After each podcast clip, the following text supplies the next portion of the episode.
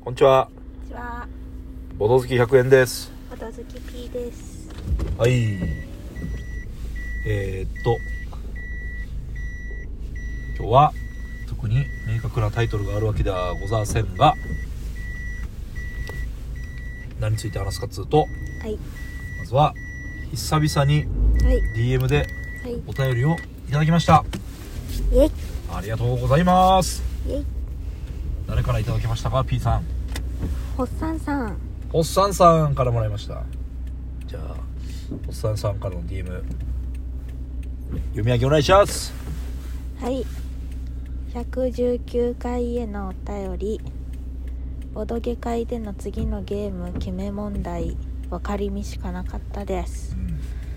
自分はやりたいものを率先して言ってしまう派なので少しは遠慮した方がいいかなと思う時もあり難しい問題ですよねくじ引きの結果もぜひ聞きたいです遅れ遅ればせながらラジオ1周年ご入籍おめでとうございます2年目もゆるゆると続けていってくださいありがとうございますざまーすまずはね気づいてましたえラジオもう1周年経ってるんですよはい気づいてたこの間言ってたじゃんあそうだっけうんそれすらも忘れてるもうちょっ とやばいですね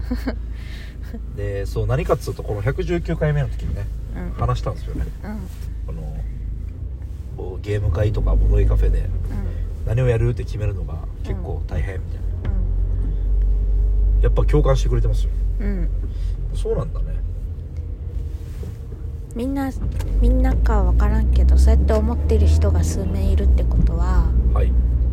解決すべき問題ということですねまああの解決する需要ああ解決する需要はたくさんあるということですねうん確かにねでもこれ難しいんですよね本当にうん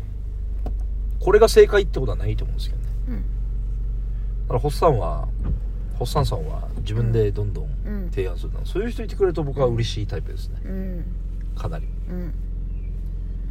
ていう感じでしたうんメッセージありがとうございますありがとうございますじゃああとは特に喋りたいことはないですかで自分は言うの100円さんは僕はうん時と場合によりますけどうんなんかその119回目の時もう行っんた方がいいとかうんい言いつつ僕は実はあまり言えないです、言わんやし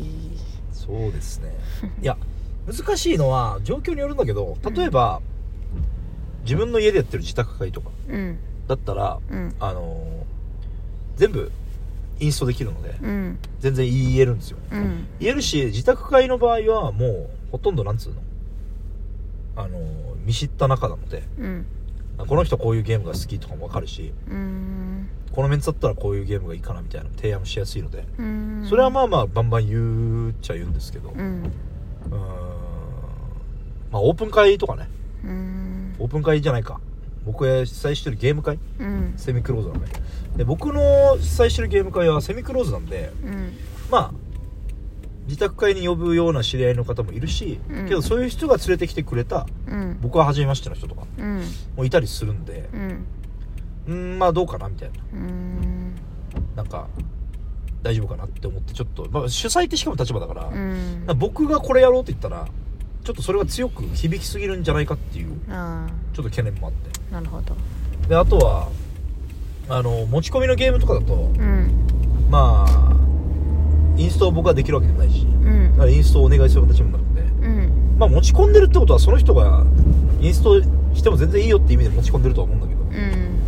まあ、だからそれもあってちょっとうんみたいなうんでボドゲカフェだとより難しいですねうんなんか本当になんかゲーム会はなんつうかな、一応つながりはあるわけじゃないですかうんだから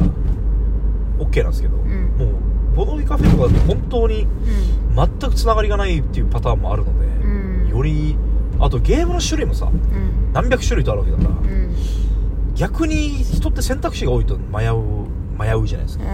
うん迷ってしまうじゃないですかねうん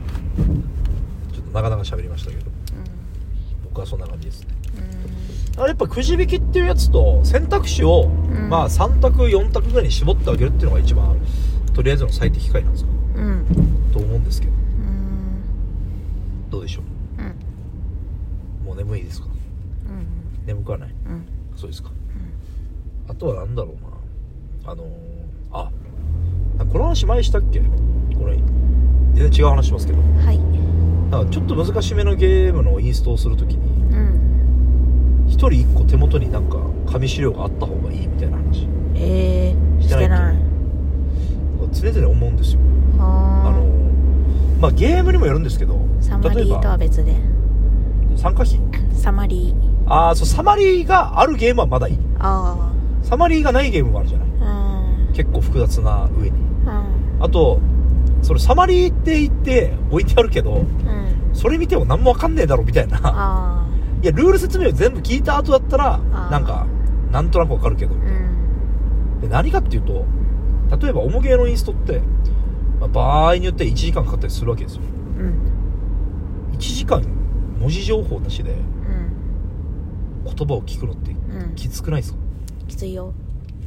あ今のあれですかお前は知らねえだろみたいな前々から言ってるじゃないですかだからまあ読み合わせまではいかないけどうん要は僕僕が例えばインストするとして、うんその言った内容をうんもうそれぞれが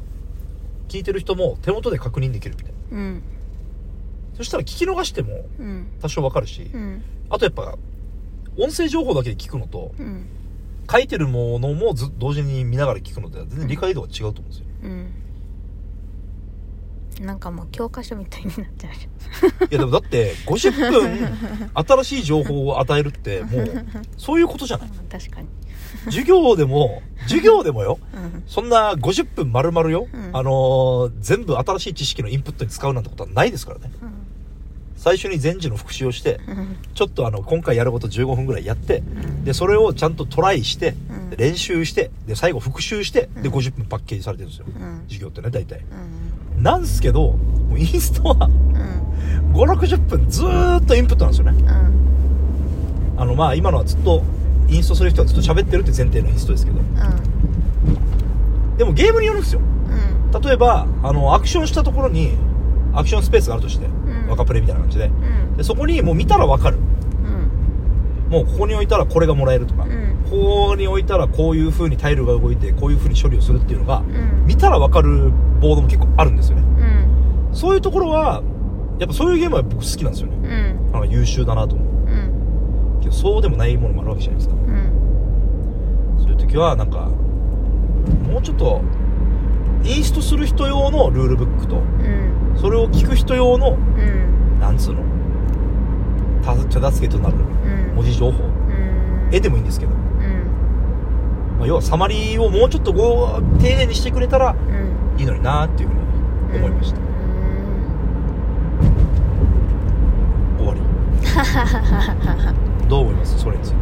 あーまあ聞く側もあれば便利だと思うけどねでももうそれは自分で用意するしかないんじゃんそうだ最近僕実はね職場で暇な時とかそういうの作ってるんですよ、あー何しとんねんそのうちなんかあれ作る紙芝居みたいなの作るんじゃんどういうこと紙芝居ってなんかちょうどいいさ紙と文字情報を適度に入れるには はいはい紙芝居くらいがちょうどいいんじゃんなるほどねいやでもありだまあありまあそれは一つの例だけど紙芝居要はです何が言いたいかっつうとボードゲームのルールブックってうん一人が読むように作られてると思うんうんですよいや違うとうん4人で読む遊ぶゲームならうん4人ともがうん何かしらの形で情報を得られる状態にした方が効率は良くないですかっていう話うんコストはかかるようんコストもかかるしうん箱の中の、まあ、よ面積も取るしうんなんすけど、まあ、あのルールが複雑なゲームであればあるほどねうんって思いました作ってから売ればえっ、ー、とな何をですかそういう例えばオーディンのそはれいみたいなやつを100円さんが作ってこれめっちゃいいわってなったら売れるさうーんまあもう売るもんでもないと思うんですけどでも配布配布とかあとなんだっけ手放す時にさたまにあるさ誰かの中古みたいなのでもらった時にはいはいこのなんだろうセットアップをきれいにするやつとかああはいはいはいあの中に片付ける時にきれいに入るやつとあかの内箱的なねあそうそうそうああが入ってる時あるさありますねあれ入ってるとちょっと嬉しくない嬉しいねなんかそんな感じで手放す時に喜ばれるように そしたらなんか買ってくれる人増えるかもあれが入ってるかもしれないっつってそうなんだよななんかやっぱり重げであればあるほどさうんルール説明とかルールを把握するうんハードルがちょっとねあると思うんですよねうんだからと思いましたねうんさインストする機会もそこそこあるからさ私うんそのもんかなうん今何分11番あちょうどいいじゃんじゃあ今日は